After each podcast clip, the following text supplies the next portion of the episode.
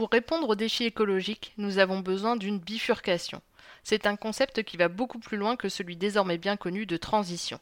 C'est cette idée qu'est venue développer Pierre Vels à Futurib lors d'une table ronde le 30 mars 2022.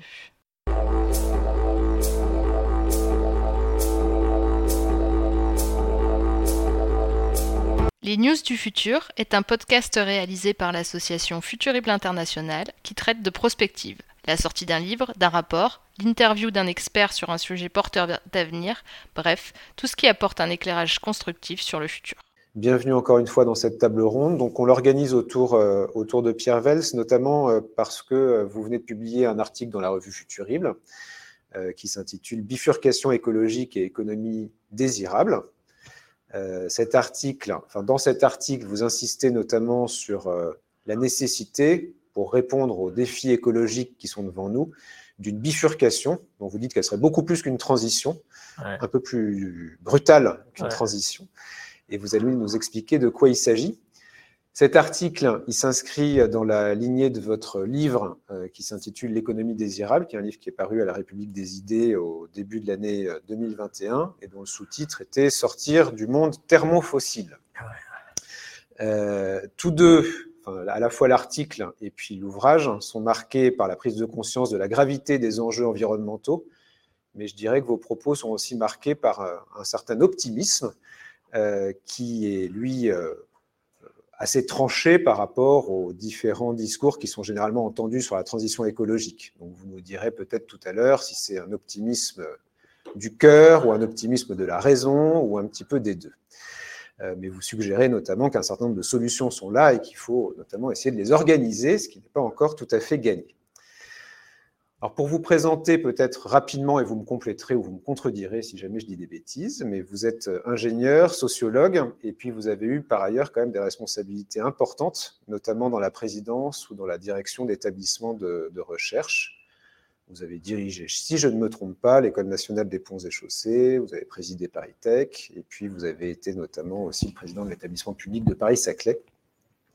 Mais en même temps, vous avez réussi à ne jamais vraiment complètement quitter la recherche, puisque vous avez publié euh, extrêmement régulièrement. Je ne sais pas très bien comment vous avez réussi à faire tout cela, mais en tout cas, euh, on s'en réjouit fortement. Et notamment, je, pense que le, L'ouvrage sur l'économie désirable qui va nous occuper aujourd'hui euh, s'inscrit notamment dans l'ouvrage que vous avez publié en 2017, enfin dans la continuité de l'ouvrage que vous avez publié en 2017 sur la société hyper-industrielle, et donc, ça nous intéresse beaucoup de pouvoir avoir aujourd'hui votre, votre point de vue et la façon dont vous pensez ces différentes euh, questions, puisque euh, une des, des, des grandes questions qu'on se pose régulièrement à Futurib dans les travaux de prospective, c'est notamment de savoir si et à quelles conditions cette société hyper industrielle est finalement euh, compatible avec la gestion des urgences écologiques. Voilà, donc c'est un petit peu la question qu'on souhaiterait aborder avec vous ce soir, et je vous remercie beaucoup d'être avec nous et je vous cède la parole.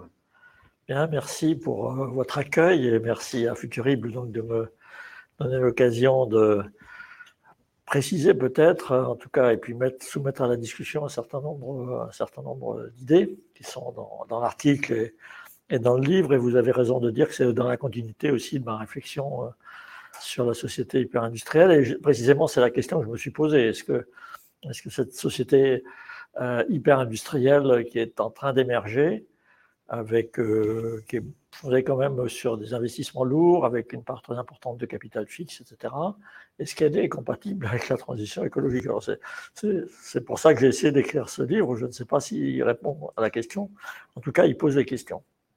Alors, quand on dit, euh, quand on dit à la fois dans le même titre, euh, bifurcation, euh, comme vous avez dit, c'est bifurcation, c'est plus que transition, C'est vraiment un virage, euh, dans certains domaines, un virage qui va être assez serré, qui devrait être assez serré, et qu'on dit en même temps désirable, on voit qu'il y a un espace de tension entre les deux termes qui, est, quand même pas, tout à fait évident, parce que bon, bah, les transitions douces sont en principe plus faciles que les transitions fortes mais euh, ça renforce précisément la, nécessité de, lui donner un visage et, si possible, une orientation désirable. Parce que si on se contente de dire, euh, les gars, on est mal, mais euh, attachez vos ceintures, il y a des turbulences, mais on ne sait pas si on va atterrir, évidemment, le moral des troupes risque d'en souffrir.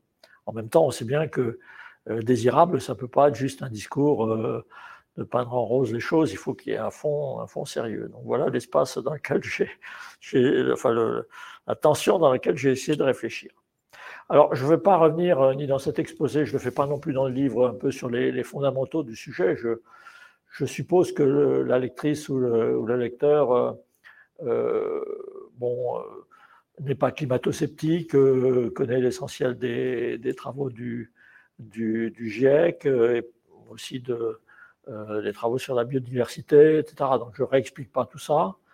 Je rappelle simplement que, et ça s'est pas arrangé tellement depuis que j'ai écrit le livre, qu'on est quand même dans une situation difficile, hein. pour ne pas dire assez alarmiste. Et je pense que la, jeune génération euh, euh, a raison de, considérer que c'est un sujet, un sujet prioritaire. Pas de développement sur la place que tient ce sujet aujourd'hui dans la campagne, présidentielle, mais c'est quand même assez, effarant de voir que ce sujet, que beaucoup de gens, d'ailleurs les, enquêtes montrent que les Français sont parmi les plus conscients au monde euh, des risques que représente la crise écologique dans laquelle on avance.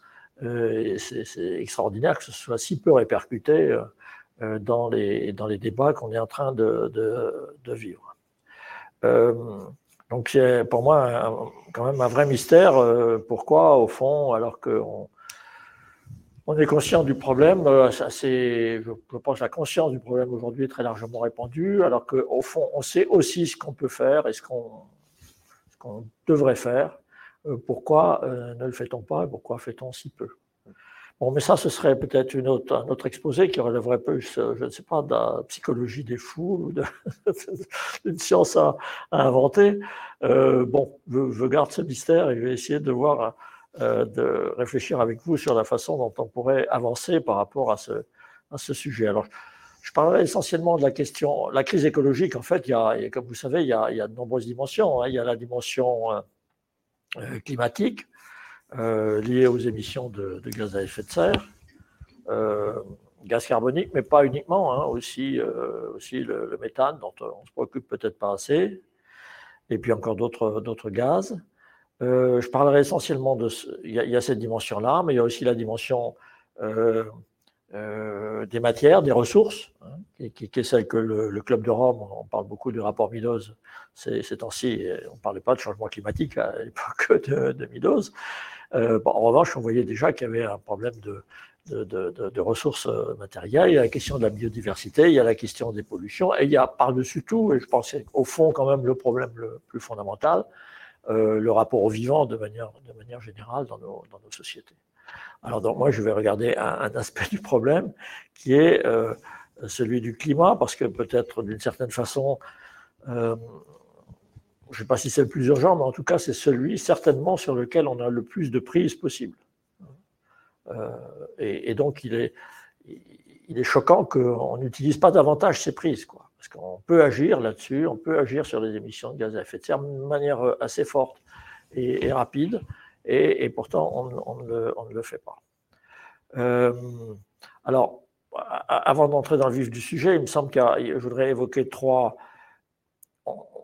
aspects de, méthode, hein, parce qu'au fond, le, vrai sujet aujourd'hui, je pense que ce n'est pas un sujet de technologie, on les a, euh, c'est pas c'est fondamentalement un sujet de, méthode, comment, comment on y va et, comment on fait euh, pour que nos sociétés ne rejettent pas le chemin que euh, nos dirigeants vont, tracer pour y aller. Je pense que c'est ça la question aujourd'hui fondamentale.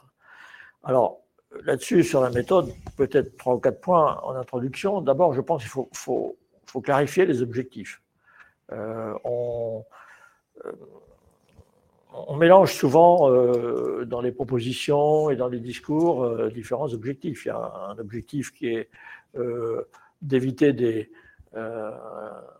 objectif premier, à mon avis, du point de vue du climat, évidemment, qui est les gaz à effet de serre. Donc, euh, combien on évite de, tonnes de, gaz à effet de serre par telle ou telle mesure. Euh, il y a évidemment l'aspect énergie, mais ce n'est pas la même chose. Euh, ce n'est pas exactement la même chose. C'est lié, mais ce n'est pas exactement la même chose. Si je prends l'exemple du, chauffage et des bâtiments sur lesquels je reviendrai dans, dans mon exposé à plusieurs reprises, vous voyez bien que toutes nos politiques aujourd'hui sont orientées vers, le, vers les économies d'énergie. Hein, comme si on était encore un peu, alors peut-être qu'on y revient d'une certaine façon avec la crise ukrainienne, mais euh, encore à l'époque du choc pétrolier, alors que l'objectif numéro un, c'est quand même de décarboner euh, l'énergie, c'est-à-dire de, trouver euh, un, chauffage, décarboné. Pas, c'est pas la même chose. chauffage décarboné, on a des pistes qui sont le recours à, l'électrique, aux pompes à chaleur, et puis des pistes locales comme les réseaux de chaleur, etc. On en parle infiniment moins, vous, m'accorderez dans le discours public, que euh, de la politique euh, des enveloppes, qui est fondamentalement une politique d'économie d'énergie. Et puis on a évidemment aussi la question de, de, de, réduire la, quantité de matière qu'on emploie, etc. Et tous ces objectifs-là, il faut quand même les clarifier et les hiérarchiser un peu. Euh, le deuxième sujet, c'est l'urgence. Évidemment, euh, alors que beaucoup de gens, euh, je pense, dans, le grand public, on va dire, ont un peu de mal à comprendre ça parce qu'ils pensent qu'au fond, bien sûr, il faut faire vite, mais c'est un peu comme la, pollution, quoi. Le, jour où on a, on a plus de pollution atmosphérique, où nos bagnoles sont propres, ben, le problème est réglé. Là, on est dans une situation complètement différente. Enfin, je pense que la plupart des auditeurs de, de, de, de, de Futurible le, savent, mais j'ai constaté en faisant des conférences grand public que beaucoup de gens n'ont pas perçu cette différence-là. C'est-à-dire qu'au fond, on dit il faut arriver à l'objectif. Bon, c'est l'objectif canonique aujourd'hui, c'est le zéro émission net, le ZEN 2050. Euh, bon, avec des objectifs intermédiaires à, à, à, 2030. En fait, il vaudrait mieux le formuler en disant on a un budget, hein, si on veut rester en dessous de la fameuse barre des 1,5 degré, ou disons au moins des 2 degrés ou 1,8 degré, parce que être difficile les 1,5 degré, et on a un budget euh, d'émissions et il ne faut pas dépasser ce budget d'émissions. C'est plutôt comme ça qu'il faudrait le formuler. Et donc, chaque jour qui passe, eh bien, le, on mange notre budget de, on mange sur ce budget d'émissions et on mange très très vite. Et donc, euh, il est absolument fondamental de. C'est un point qui n'est pas assez développé, je pense d'ailleurs dans le livre. Il est absolument fondamental d'aller vite. Euh, et, aussi, euh, en allant vite, de s'attaquer à, à, des secteurs d'activité ou oui, à, des activités dans lesquelles il y a un potentiel où on peut gagner beaucoup. Pas la peine de s'attaquer à à grands frais à des sujets euh, où on ne va pas gagner grand-chose. Il faut vraiment euh, faire comme on fait en situation d'urgence, c'est-à-dire aller vite et aller au point, taper fort, et là où on peut gagner fortement. Je reviendrai, je donnerai des exemples de ça tout à l'heure en parlant, en parlant de la question des, euh, des, mobilités. Cette question d'aller vite, juste une, une, parenthèse par rapport à la situation actuelle puisque là, on est dans une situation euh, très, très particulière maintenant, puisqu'on se rend compte avec, la, avec une brutalité euh, qu'on n'aurait qu'on pas souhaité, hein, mais on se rend compte euh, à quel point les, objectifs de souveraineté énergétique et les objectifs climatiques sont alignés en réalité. Hein. C'est vraiment, on voit qu'il y a cette convergence entre les deux objectifs. On a deux stratégies qui sont en train de se, se dessiner. La stratégie qui va probablement gagner. C'est sans doute difficile à très court terme de faire autrement, c'est d'acheter encore du temps. C'est-à-dire que bah, de remplacer le gaz russe par du gaz, euh, par du GNL américain, etc., euh, de trouver d'autres partenaires, pourquoi pas le Venezuela, etc. Bon. Euh, à très court terme, peut-être qu'on n'a pas le choix. Mais ce, serait extraordinairement dangereux de persister dans cette voie, euh, et, de remplacer au fond une dépendance par de, nouvelles dépendances, et surtout de ne pas attaquer très vite euh, la décarbonation rapide, euh, au moins de notre système énergétique. Je pense que là, on est un peu au pied du mur, et, moi je plaide pour que, je ne suis pas le seul, pour qu'on ne trouve pas trop des solutions bout de ficelle maintenant, mais qu'on ce soit l'occasion de dire ben, on y va cette fois-ci, carrément et vite, euh, sur la décarbonation de notre système énergétique. Et on peut le faire. Et on y va doucement, mollement et dans le désordre. J'y reviendrai. Le, le, troisième élément de méthode, c'est la territorialisation. Alors ça, c'est évidemment un point qui me tient à cœur, mais euh, j'ai réalisé qu'on on voit tout, euh, on a des documents passionnants en ce moment à se mettre sous la dent. Je pense par exemple au, au, document qui a été publié par, par Shift, je ne sais plus comment, le plan de transformation de l'économie française, oui.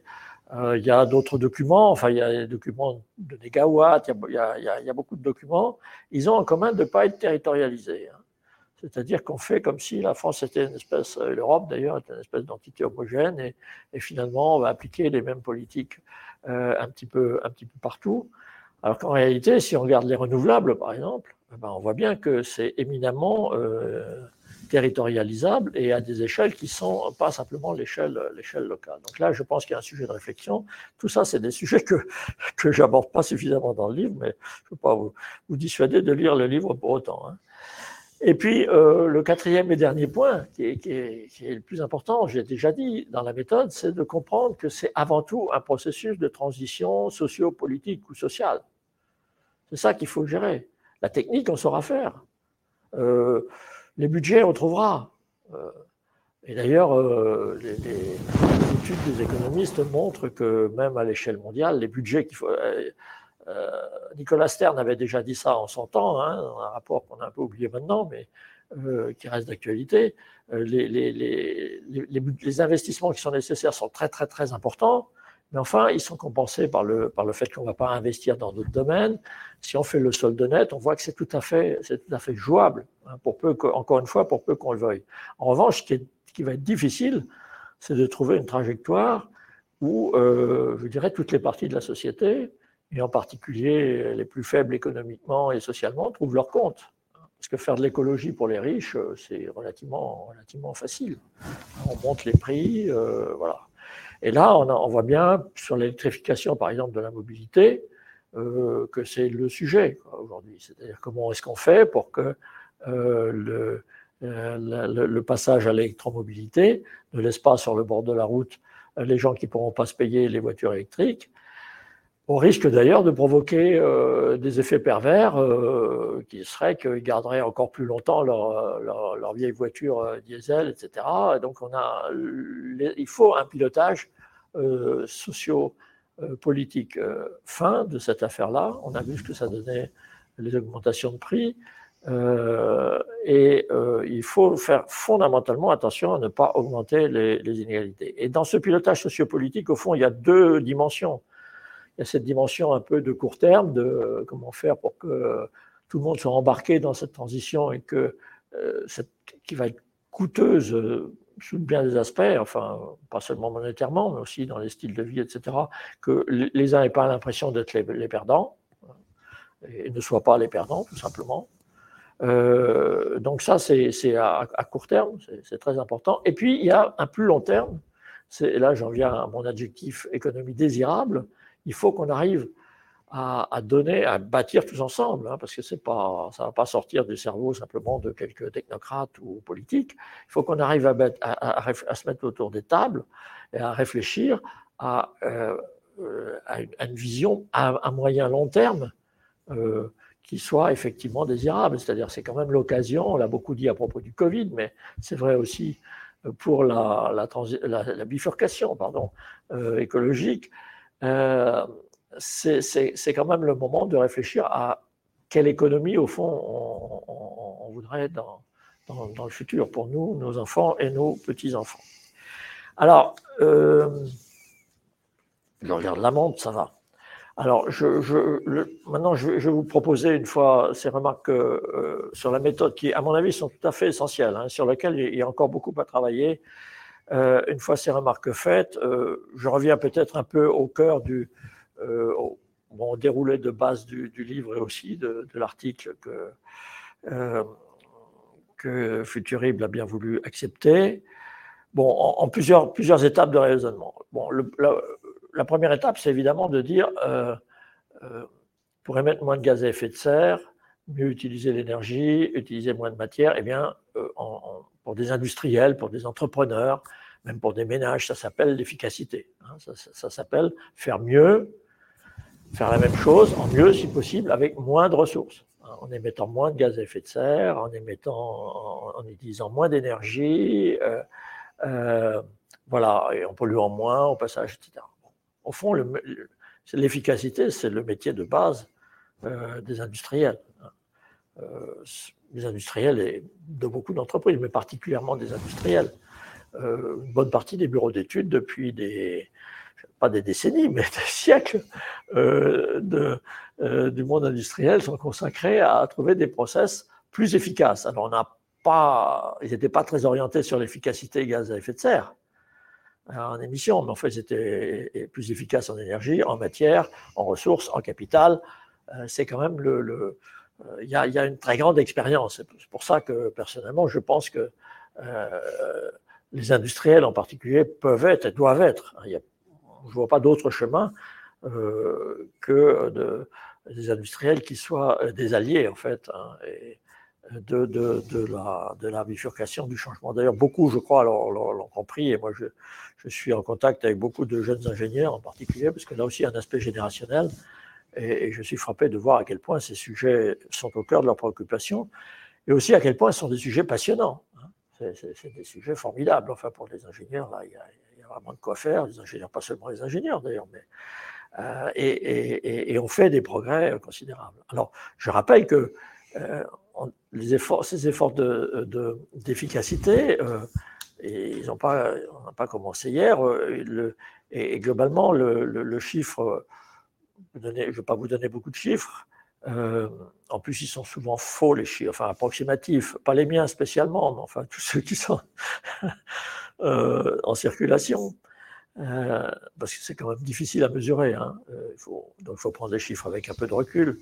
On, sait qu'en France, euh, pour les émissions territoriales, euh, les, émissions de, gaz à effet de serre par unité de PIB ont diminué de 50% euh, sur une période relativement récente. Donc, euh, alors, c'est pas vrai si on inclut. je, je, vois François qui, qui s'interroge. ça n'est pas vrai, évidemment, si on inclut les émissions incorporées dans les biens qu'on achète, parce que comme vous le savez, euh, euh, bon, euh, on est très vertueux sur le sol national, mais si on fait le total de nos émissions en incorporant tout ce qu'on a au fond, externalisé, pas seulement en Chine, mais dans beaucoup, de, pays du monde, on, est un peu plus dans la moyenne. Mais même, en tenant compte de ça, même en tenant compte de ça, il y a un gain d'efficacité de, des gaz à effet de serre par rapport aux unités de PIB. Si on prend le, il y a un truc qui m'a beaucoup frappé, c'est euh, des chiffres globaux. Euh, quand on regarde euh, les émissions de gaz à effet de serre par habitant aujourd'hui dans différents pays du monde, ben on voit que les émissions en Chine sont équivalentes à celles qui existaient en Europe à la fin du 19e siècle. C'est-à-dire qu'un Chinois aujourd'hui, en moyenne, il émet autant de gaz à effet de serre de nos, pour moi, c'est les grands-parents, pour les plus jeunes, ce sera des arrières, voire arrière-grands-parents, à la fin du 19e siècle.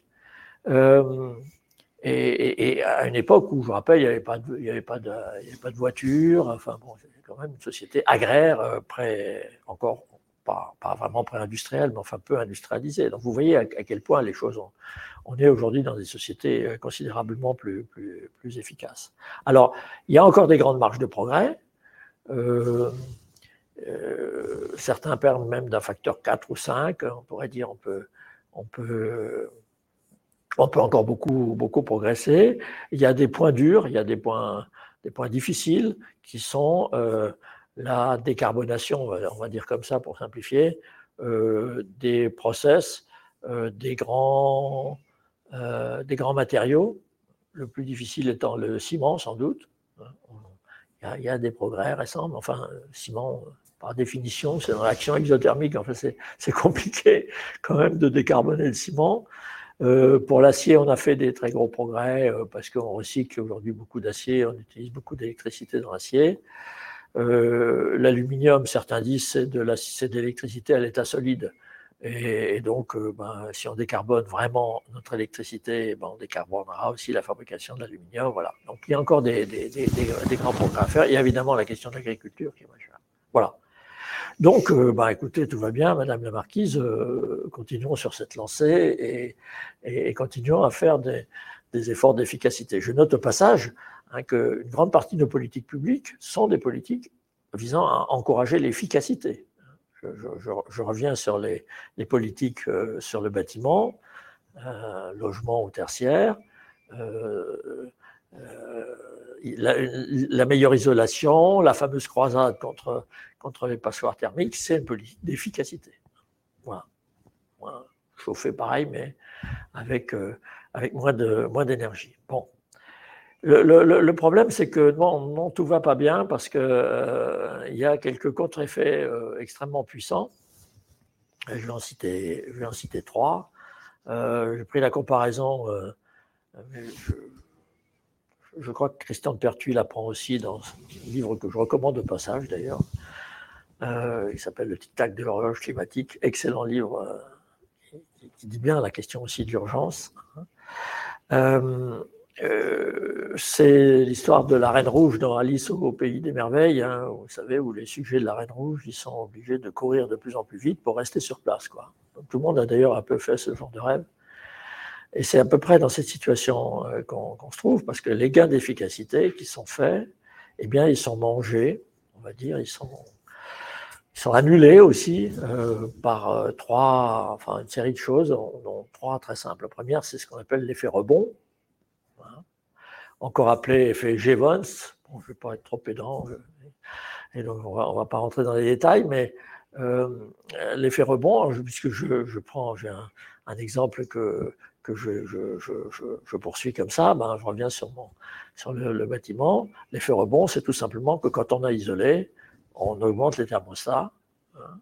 C'est-à-dire qu'en fait, euh, on a une meilleure efficacité, on va consommer plus de chaleur parce que tout simplement, on va augmenter euh, la température moyenne. Et ce n'est pas du tout négligeable. Hein. Euh, c'est même extrêmement important, au point que les. Alors, je ne sais plus si je le cite dans l'article, mais le, monde immobilier allemand, des grandes associations qui regroupent pratiquement tous les acteurs du monde immobilier allemand, a écrit au gouvernement, a fait un rapport pour dire écoutez, c'est peut-être pas la peine de continuer à mettre de l'argent dans la rénovation thermique des bâtiments parce qu'on constate que ça n'a, sur la consommation totale d'énergie, ça n'a plus aucun effet. Alors, les, Allemands ont des bâtiments mieux isolés que nous, donc je ne suis pas en train de dire qu'il ne faut pas isoler mieux les bâtiments. Hein. Faites pas dire ce que je n'ai pas dit. Mais il y a cet aspect d'effet rebond qu'il faut quand même prendre en compte et qui renforce en fait la priorité qu'on devrait donner à la décarbonation du, chauffage. Il y a d'innombrables d'autres exemples. Hein on aurait du mal à trouver un exemple de secteur économique ou de technologie dans lesquels il n'y ait pas d'effet rebond. Hein. Un des plus jolis, je trouve un des plus peut-être les moins attendus, c'est la, question de l'éclairage. Euh, quand on regarde sur une longue période euh, l'éclairage, on voit que la quantité d'énergie nécessaire pour produire un lumen euh, n'a cessé de décroître, mais de manière spectaculaire. Hein. C'est-à-dire qu'on a une courbe qui est presque équivalente à, la fameuse euh, courbe de la loi de Moore dans, la, puissance, dans la puissance informatique. Euh, alors ça dépend du point de référence, mais en gros, je crois me souvenir que de, l'ampoule euh, d'Edison, à aujourd'hui, on a gagné un facteur 100 000, quelque chose comme ça. Et c'est très très linéaire, c'est extraordinaire. C'est l'Institut de Wuppertal, von Weizsäcker, qui a produit, ces, graphiques, c'est extraordinaire, c'est totalement linéaire. Eh ben, la consommation a augmenté strictement euh, également, est restée totalement constante et a augmenté. Et le résultat, c'est que bah, aujourd'hui, euh, alors que nos campagnes n'étaient pas encore électrifiées euh, toutes avant la, dernière guerre, aujourd'hui, on voit la, Terre de l'espace. Vous, vous, pensez à toutes ces images de, Thomas Pesquet et d'autres. parce que. Donc, tout ce gain a été totalement absorbé par euh, l'augmentation. Ah Est-ce qu'on est obligé d'être aussi éclairé que ça? Je ne sais pas sûr. Il y a d'ailleurs beaucoup de gens maintenant qui disent qu'on devrait éclairer moins le soir pour, la faune, la flore, etc. Bon, on peut prendre tous les domaines. Hein, l'effet rebond est omniprésent. Deuxième effet, mais ça va ensemble. C'est-à-dire l'effet rebond, c'est l'augmentation de la consommation. Hein. Euh, alors, l'augmentation de la consommation, elle est aussi euh, soutenu par le, le, renouvellement euh, frénétique euh, des, produits. Bon, on a beaucoup parlé d'obsolescence programmée, alors qu'elle soit programmée ou pas, on a quand même notre machine économique, elle est largement mise en mouvement par la publicité, les gens du marketing qui vous expliquent qu'il faut toujours acheter un autre truc, etc. Et donc on a un renouvellement, y compris dans des domaines où ce renouvellement ne serait pas forcément nécessaire. Les, versions euh, successives des logiciels. Euh, bon, c'est pas la peine d'insister là-dessus. C'est extraordinairement coûteux. Hein, et, donc euh, voilà. Et puis un troisième aspect. j'ai repris là des, idées notamment de, Philippe Biwix. un troisième aspect qui est ce que j'appelle la, la, profondeur technologique, c'est-à-dire que le fait que nos produits sont euh, de plus en plus, euh, comprennent de plus en plus de composants et sont de plus en plus incroyablement complexes et sophistiqués. Là, la, mondialisation a joué un rôle très important, la globalisation, parce qu'au fond, on a eu accès à une espèce d'immense quincaillerie mondiale, où tous les composants étaient là, sur étagère, en Chine et ailleurs. Et donc, on s'est mis à faire des choses. Euh, je pense que c'est un effet qui est très sous-estimé. Si, si, vous comparez ce que vous avez aujourd'hui chez vous dans votre garage ou votre appartement. Euh, euh, est ce que vous aviez il y a encore 30 euh, ou 40 ans, vous verrez à quel point les produits se sont complexifiés, avec davantage de composants. Alors, il y a beaucoup de numérique, évidemment, d'informatique qui rentré un peu partout, mais pas que, pas uniquement. on a aujourd'hui tous nos produits sont parce que encore une fois il y a cet effet globalisation et puis qu'il faut bien que les ingénieurs s'occupent euh, dans, les, dans les bureaux d'études, donc ils vous inventent des trucs de plus en plus compliqués. Et je prends l'exemple de la voiture, hein, qui, est, qui, est, devenu un objet euh, d'une extrême sophistication, euh, avec entrée en force de l'électronique, de l'informatique et aujourd'hui du logiciel, hein, puisque la bataille aujourd'hui se fait sur le, sur le, sur logiciel. Alors moi, je ne suis, pas, suis pas technophobe. Hein, je pense qu'il y a il faut, il faut aussi prendre le, bon côté de la technologie, mais on, peut quand même se demander si euh, euh, ce ne serait pas bien, peut-être, de faire des voitures. J'ai des amis dans l'automobile qui vont monter au plafond quand ils m'entendent dire ça, mais ils ont tort. C'est moi qui ai raison.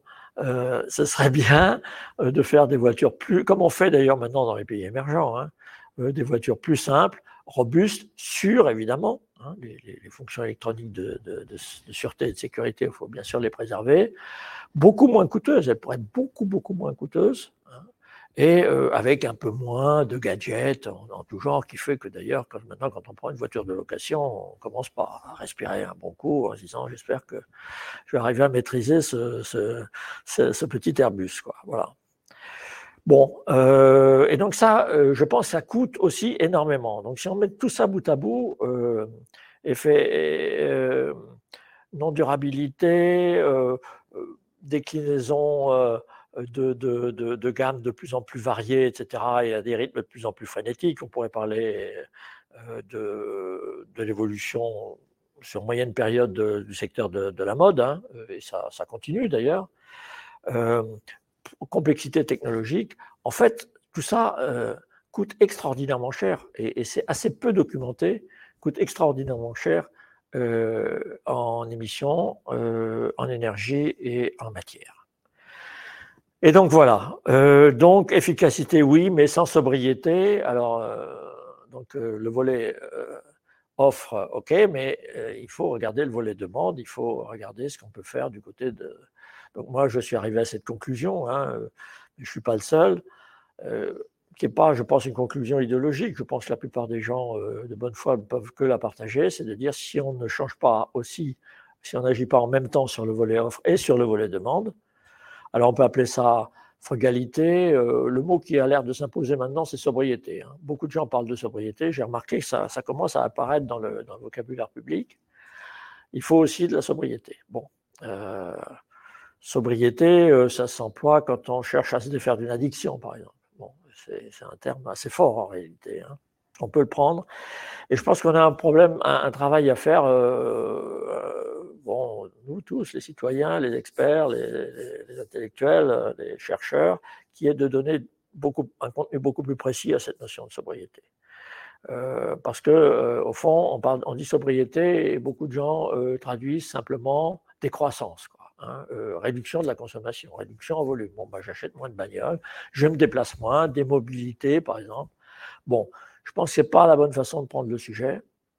Je ne prends pas parti sur croissance-décroissance, hein, mais je pense qu'en tout cas pour la sobriété, il faut y réfléchir davantage. On a tout un corpus quand même de gens qui depuis longtemps ont réfléchi sur la, sur la sobriété. Hein. Je rappelle que dans l'Antiquité, c'était un, un, concept euh, très très présent, avec des déclinaisons euh, différentes. Dans l'Antiquité gréco-romaine, hein. il y a d'autres antiquités, hein, mais pardon pour cet européocentrisme.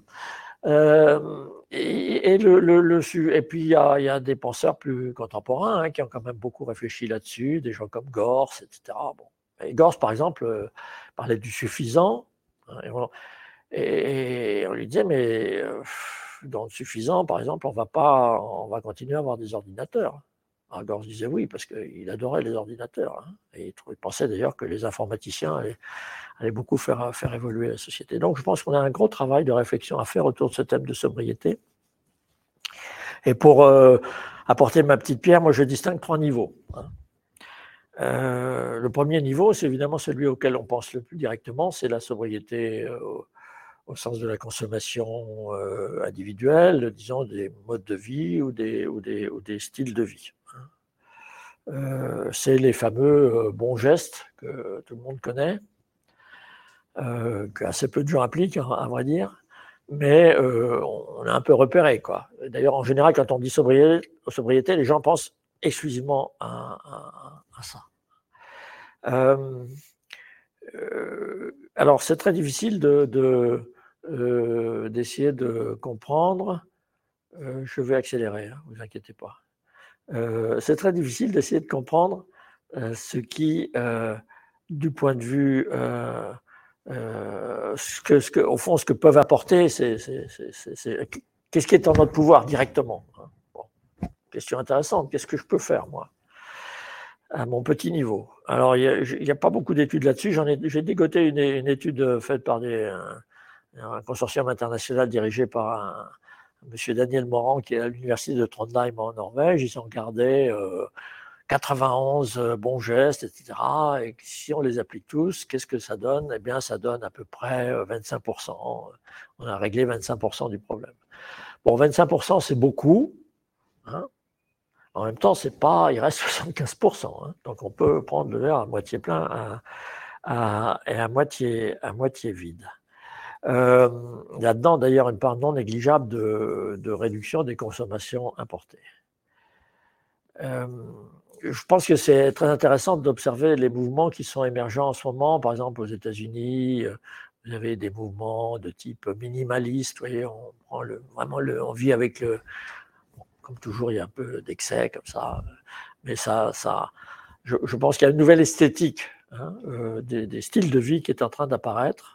On voit bien, moi je vois bien euh, aussi dans les intérieurs et tout ça, on peut être encombré de tous ces objets, euh, qui finalement, c'est ça quand même qui, coûte cher en, énergie et en émissions. on, veut, on veut vivre plus, simplement et ça me fait penser un peu à la révolution qu'il y a eu dans le monde de l'architecture quand euh, après des, périodes très ornementées, on a dit less is more. Hein, euh, slogan. je pense que dans les styles de vie, on va, avoir un petit mouvement comme ça, dans le sens euh, less is more. Mais ça ne va pas régler l'ensemble du problème. Parce qu'en fait, on s'aperçoit qu'un certain nombre de domaines sont accessibles à la sobriété individuelle, mais pas tous et de manière très inégale. Ça, c'est un point important pour moi c'est que, euh, par exemple, vous pouvez, euh, être sobre euh, dans l'alimentation, au sens de manger moins de, manger moins de, de, protéines carnées, c'est bien connu, très, ça peut avoir un impact très, tout à fait important. Pouvez être sobre sur les températures. Hein, des gens qui ont calculé qu'on pouvait, c'est d'ailleurs l'Agence internationale de l'énergie a calculé que en, diminuant les thermostats de 3 degrés, alors le calcul est discutable, hein, ça revient à ce que je disais tout à l'heure sur l'effet rebond, eh bien finalement le, le, euh, le problème du gaz russe pouvait être en partie, résolu. dans la réalité, c'est un peu plus complexe que ça, euh, mais quand même, euh, l'ADEME considère que quand on diminue la température d'un degré, eh bien, on gagne 7%, mais je pense que le chiffre est sous-évalué de la dépense énergétique d'un ménage. Donc, si, si, au lieu de chauffer à 23, vous chauffez à 20, ce qui est quand même largement. Je rappelle qu'en France, le, il y, a un, taux légal de, température. On est censé chauffer à 19 degrés. Personne ne chauffe à 19 degrés. Certains peut-être, mais peu. Et, c'est une règle qui, qui n'est évidemment pas contrôlée, etc. Mais si on chauffait à 19 degrés, on ferait des économies tout à fait, considérables. Euh, pour les vêtements, pouvez, on peut acheter moins de fringues, euh, les renouveler un peu moins phonétiquement, euh, etc. Donc là, on voit bien qu'il y a des domaines dans la consommation dans le panier de consommation, euh, qui sont assez facilement accessibles à des, à des efforts de sobriété sans transformer pour autant radicalement, euh, sans nous replonger euh, dans un. Sans nous faire revenir en arrière en restant dans des vies confortables. Et, par contre, il y a des domaines qui le sont beaucoup moins. Et en particulier, je pense à la mobilité. On va dire un mot là-dessus. Quand on dit euh, mobilité, euh, moins de mobilité, comment on, comment on fait? C'est une belle illustration de ce que je disais en commençant, à savoir qu'il faut taper fort et vite là où sont les sujets. Où est le sujet de la mobilité aujourd'hui? Il est dans la mobilité du point de vue des gaz à effet de serre, hein, j'entends. Il est dans la mobilité périphérique euh, des grandes agglomérations, et il est, euh, parce que les petits ruisseaux finissent par faire les grandes rivières, rivières euh, dans la mobilité des zones peu denses. Or, ce sont des, secteurs, des, espaces, c'est pour ça que la territorialisation est très importante, des espaces dans lesquels les gens, en général, qui prennent la voiture, n'ont pas d'autre choix. Certains, bien sûr, mais euh, la plupart des gens qui prennent leur voiture, quand on les interroge, disent Mais moi, je, je prends parce que je ne peux pas faire autrement. Et d'ailleurs, en plus, euh, comme j'habite un lotissement dans lequel, euh, parce que j'étais là pour mes enfants, pour qu'ils aient de l'espace, parce que c'était moins cher, que je ne pouvais plus payer le centre-ville, euh, eh bien, euh, comme on n'a pas les services sur place, on est obligé d'avoir deux voitures, et c'est le, cirque tous les matins, avec, il faut emmener les enfants. Ça, c'est quand même un, un, des modes de vie dominants aujourd'hui en France. Or, ces gens-là n'ont pas le choix la plupart du temps. Hein. Pourquoi? Bah Parce que autour de grandes agglomérations, les, systèmes de transport collectif sont en réalité encore très très défaillants. Hein. Vous avez des TER, mais si vous allez autour de Lyon, eh bien, euh, une grande partie des gens viennent en voiture parce qu'ils n'ont pas, euh, ils viennent travailler à Lyon parce qu'ils n'ont pas d'autres solutions. Donc là, il faut faire très attention quand on parle de sobriété, parce que euh, d'abord, pas se tromper de, pas tromper de cible. Hein, on a beaucoup, beaucoup investi dans les transports collectifs en, France depuis euh, une trentaine d'années. On a surtout investi dans les cœurs de ville. On a des trams aujourd'hui, etc. C'est-à-dire là où les gens avaient déjà des possibilités de transport euh, assez bonnes. On a beaucoup moins investi dans les périphéries euh, parce que ça coûte plus cher aussi, c'est plus compliqué. Et le résultat, c'est que malgré ces investissements, je n'ai pas les chiffres en tête, mais qui se chiffrent en dizaines de milliards d'euros, c'est très important. Hein. Regardez la façon dont on a très aimablement transformé nos centres-villes, hein, euh, ont eu un, impact à peu près nul, ou nul, on peut dire, sur le partage modal entre la voiture et le transport collectif. Et donc aujourd'hui, la priorité, c'est de s'occuper du transport, du transport en grande périphérie. Et là, il faut bien reconnaître que, eh bien, on retombe sur cette contrainte de temps parce que c'est pas facile de, on va pas, c'est pas en, en 4 ou 5 ans maintenant ou avant 2030 qu'on va vraiment pouvoir mettre en place euh, des transports collectifs. Donc on n'a pas d'autre solution, à mon avis, que d'accélérer la transition, alors c'est plutôt de l'efficacité, d'accélérer la transition vers le véhicule électrique et partagé. Il y a les autres solutions, le covoiturage, etc. On pourrait faire toute une conférence là-dessus, mais le, temps tourne, et je voulais juste indiquer ce, cet aspect-là. Et donc, euh, il y a ce deuxième niveau de, sobriété qui est ce que j'appelle moi la sobriété systémique, mais en prenant dans un sens plus large que, certains. C'est-à-dire qu'au fond, l'organisation de notre société qui fait que bah, nos modes de vie, nos styles de vie sont extraordinairement formatés et déterminés par euh, l'environnement dans lequel on vit, euh, les horaires des entreprises, les trains, la disposition, l'urbanisme. Donc l'urbanisme, l'organisation des villes, mais aussi l'organisation temporelle, ça c'est par excellence le domaine de la sobriété systémique. Et puis, on a, euh, je ne vais pas développer ça davantage, j'ai pris l'exemple de, de, la mobilité, on pourra aussi en parler sur, sur d'autres aspects. Je pense que c'est extrêmement important. Et puis, peut-être l'originalité de, mon approche, c'est d'ajouter un troisième niveau, hein, qui est, euh, et là ça me ramène à, cette idée d'économie désirable, qui est de dire, est-ce qu'on ne pourrait pas aussi imaginer euh, une société dans laquelle euh, l'économie, de par la composition même des activités, les priorités économiques qu'on se donnerait en termes de, type d'activité, serait structurellement plus sobre. C'est-à-dire une société qui créerait de la valeur, autant voire plus qu'aujourd'hui, euh, mais euh, qui créerait cette valeur sous des modalités et pour des objets qui sont euh, structurellement plus sobres, c'est-à-dire qui consomment moins d'énergie, émettent moins de gaz à effet de serre, etc. Et donc, d'où cette idée de, dire, bah, au fond, on a peut-être des candidats possibles pour ce type d'économie. je, reviens juste une seconde en arrière pour dire, au fond, ce qui est quand même frappant dans la pensée, les, pensées écologiques, parce que écologistes, euh, c'est qu'on s'intéresse quand même, on, regarde comment verdir les activités existantes, mais on s'intéresse assez peu finalement au type d'activité qu'on devrait promouvoir. Hein. Moi, je prends parfois la, comparaison en disant on est comme sur un grand paquebot. Hein. On s'intéresse beaucoup à la motorisation du paquebot, on s'intéresse à, son fonctionnement interne, voilà, euh, euh, mais on ne s'interroge pas trop sur le cap comme s'il était admis une fois pour toutes dans nos têtes, et eh bien que ça, c'est le cap, il est fixé par euh, les lois du marché. C'est le marché qui va faire que bah, tel secteur va se développer, tel autre secteur ne va pas se développer, etc. Vrai un sens, mais on sait bien que le marché, ça marche jamais tout seul. Hein. Le marché, ça marche avec des institutions, ça marche avec beaucoup de choses. Et donc, on pourrait s'interroger sur euh, euh, au fond, quel est le type Alors là, on n'est plus dans le court terme. Hein. Certains m'ont dit, oui, mais c'est bien ton idée, mais euh, maintenant, il y a urgence. Quoi. on ne va pas faire ce virage-là très vite. Oui, mais je reviens à ce que je disais au début, il faut en même temps avoir une perspective globale.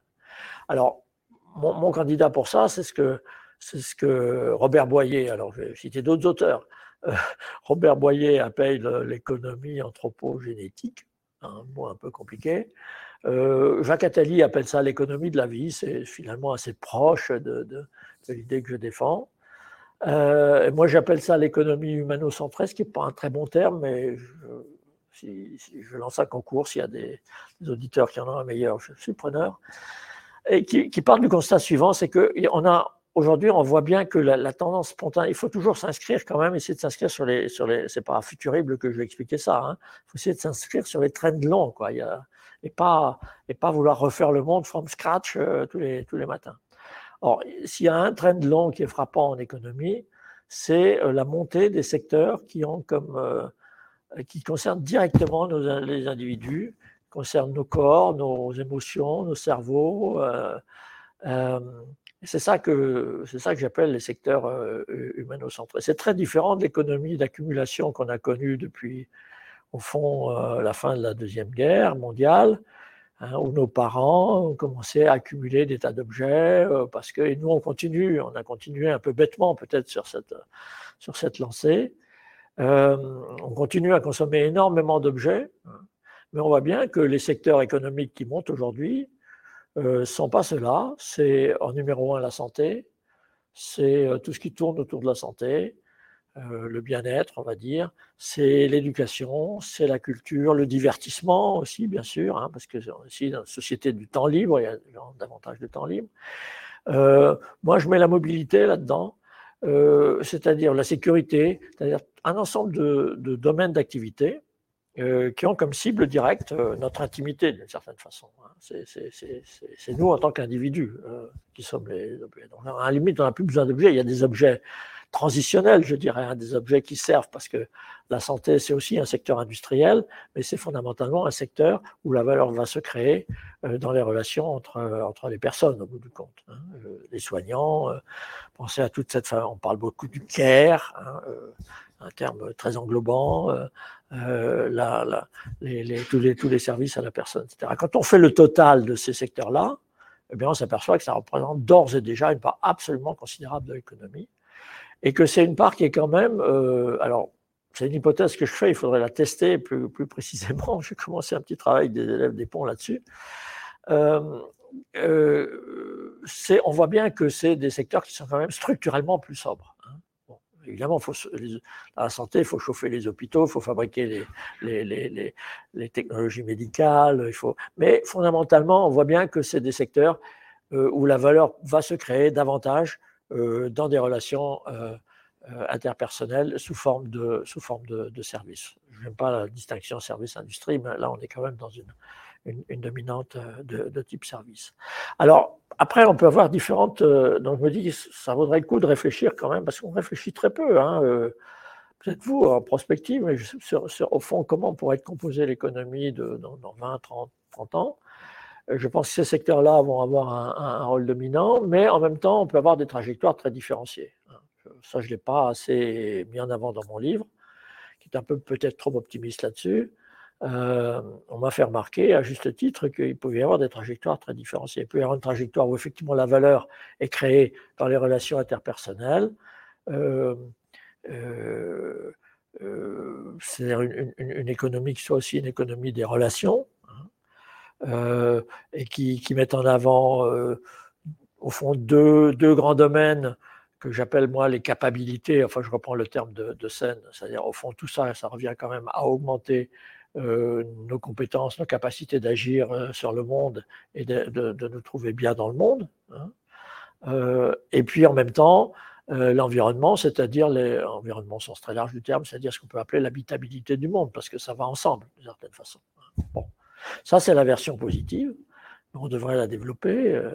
Et puis, il y a des versions un peu plus, pas dystopiques, mais enfin, plus.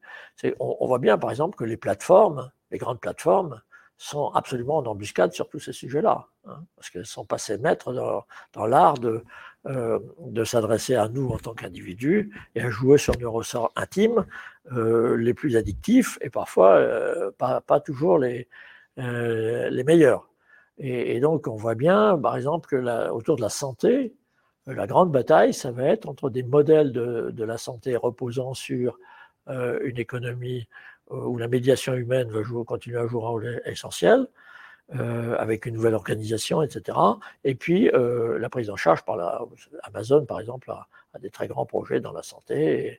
Il ne faut pas prendre à la légère parce que ce qu'ils ont, ont dit, ils l'ont toujours fait euh, jusqu'ici. Euh, voilà, alors pour terminer, j'ai un petit peu débordé, hein, mais vous me donnez encore cinq minutes? Euh, Juste pour peut-être euh, introduire la, discussion. Après, il nous reste quoi? Il nous reste euh, une bonne demi-heure. Je pense que sur, sur les méthodes, alors, j'ai. Il y a la question des échelles que, que j'aborde dans le livre et dans l'article qui est de dire aujourd'hui, on, on, là je me contente d'indiquer les, les, grandes directions, euh, on, est fasciné aujourd'hui par l'échelle locale, beaucoup de choses, il y a un localisme même montant, enfin, pour, beaucoup de gens, écologie égale locale. Moi je, dis oui, euh, bravo, il, y passe des tas de choses formidables au, au, au niveau local, mais en même temps, euh, je résume en disant il faut penser petit, mais il faut aussi qu'on réapprenne à penser plus grand parce qu'on ne va pas régler tous les problèmes au, niveau local. Et je prends un exemple que je n'ai pas développé, mais sur lequel je travaille en ce moment, qui est la transition énergétique et notamment la partie renouvelable. Hein. La partie renouvelable, bon, il y a la question, bon, je me place dans l'hypothèse du, du, rapport euh, RTE euh, Énergie 2050, où on voit qu'avec une forte progression de l'électrification, Hein, parce que c'est quand même le moyen qu'on a, et, et, cette électricité qui repose sur deux piliers, euh, une relance du nucléaire, bon là-dessus je ne me prononce pas, euh, et, un très fort développement des renouvelables. On voit que ça ne peut pas être géré simplement par addition de politique locale. Hein. C'est absolument. Or, beaucoup de gens continuent à penser que les renouvelables, par exemple, sont un, secteur très local. Local dans son origine, je suis d'accord. Mais euh, si on veut que ça fonctionne avec toutes les questions d'intermittence, on est obligé d'interconnecter et d'interconnecter à grande échelle, en fait. Hein. Et donc là, on est en face, en réalité, quand on regarde les choses lucidement, on est en face d'un futur grand projet euh, industriel, entre guillemets, à l'échelle du territoire national, avec la mer comprise, et, à l'échelle européenne. Et pas du tout dans une addition de micro-projets, parce que l'addition des micro-projets, on n'y arrivera pas. C'est juste impossible. Et même, on va dans le mur parce que euh, c'est désorganisé et que voilà. seul moyen, il y, a, deux moyens pour euh, gérer les questions d'intermittence, c'est soit du stockage massif, on ne sait pas bien faire, euh, soit de l'interconnexion, et il faudra jouer sur, sur, sur, tous ces tableaux. C'est d'ailleurs pas un hasard si c'est RTE qui a euh, pris ce dossier. Et pour ça, et ce, sera, le mot de la fin, je, n'imagine pas qu'il n'y ait pas un retour plus affirmé, on va dire, de la puissance publique. Hein.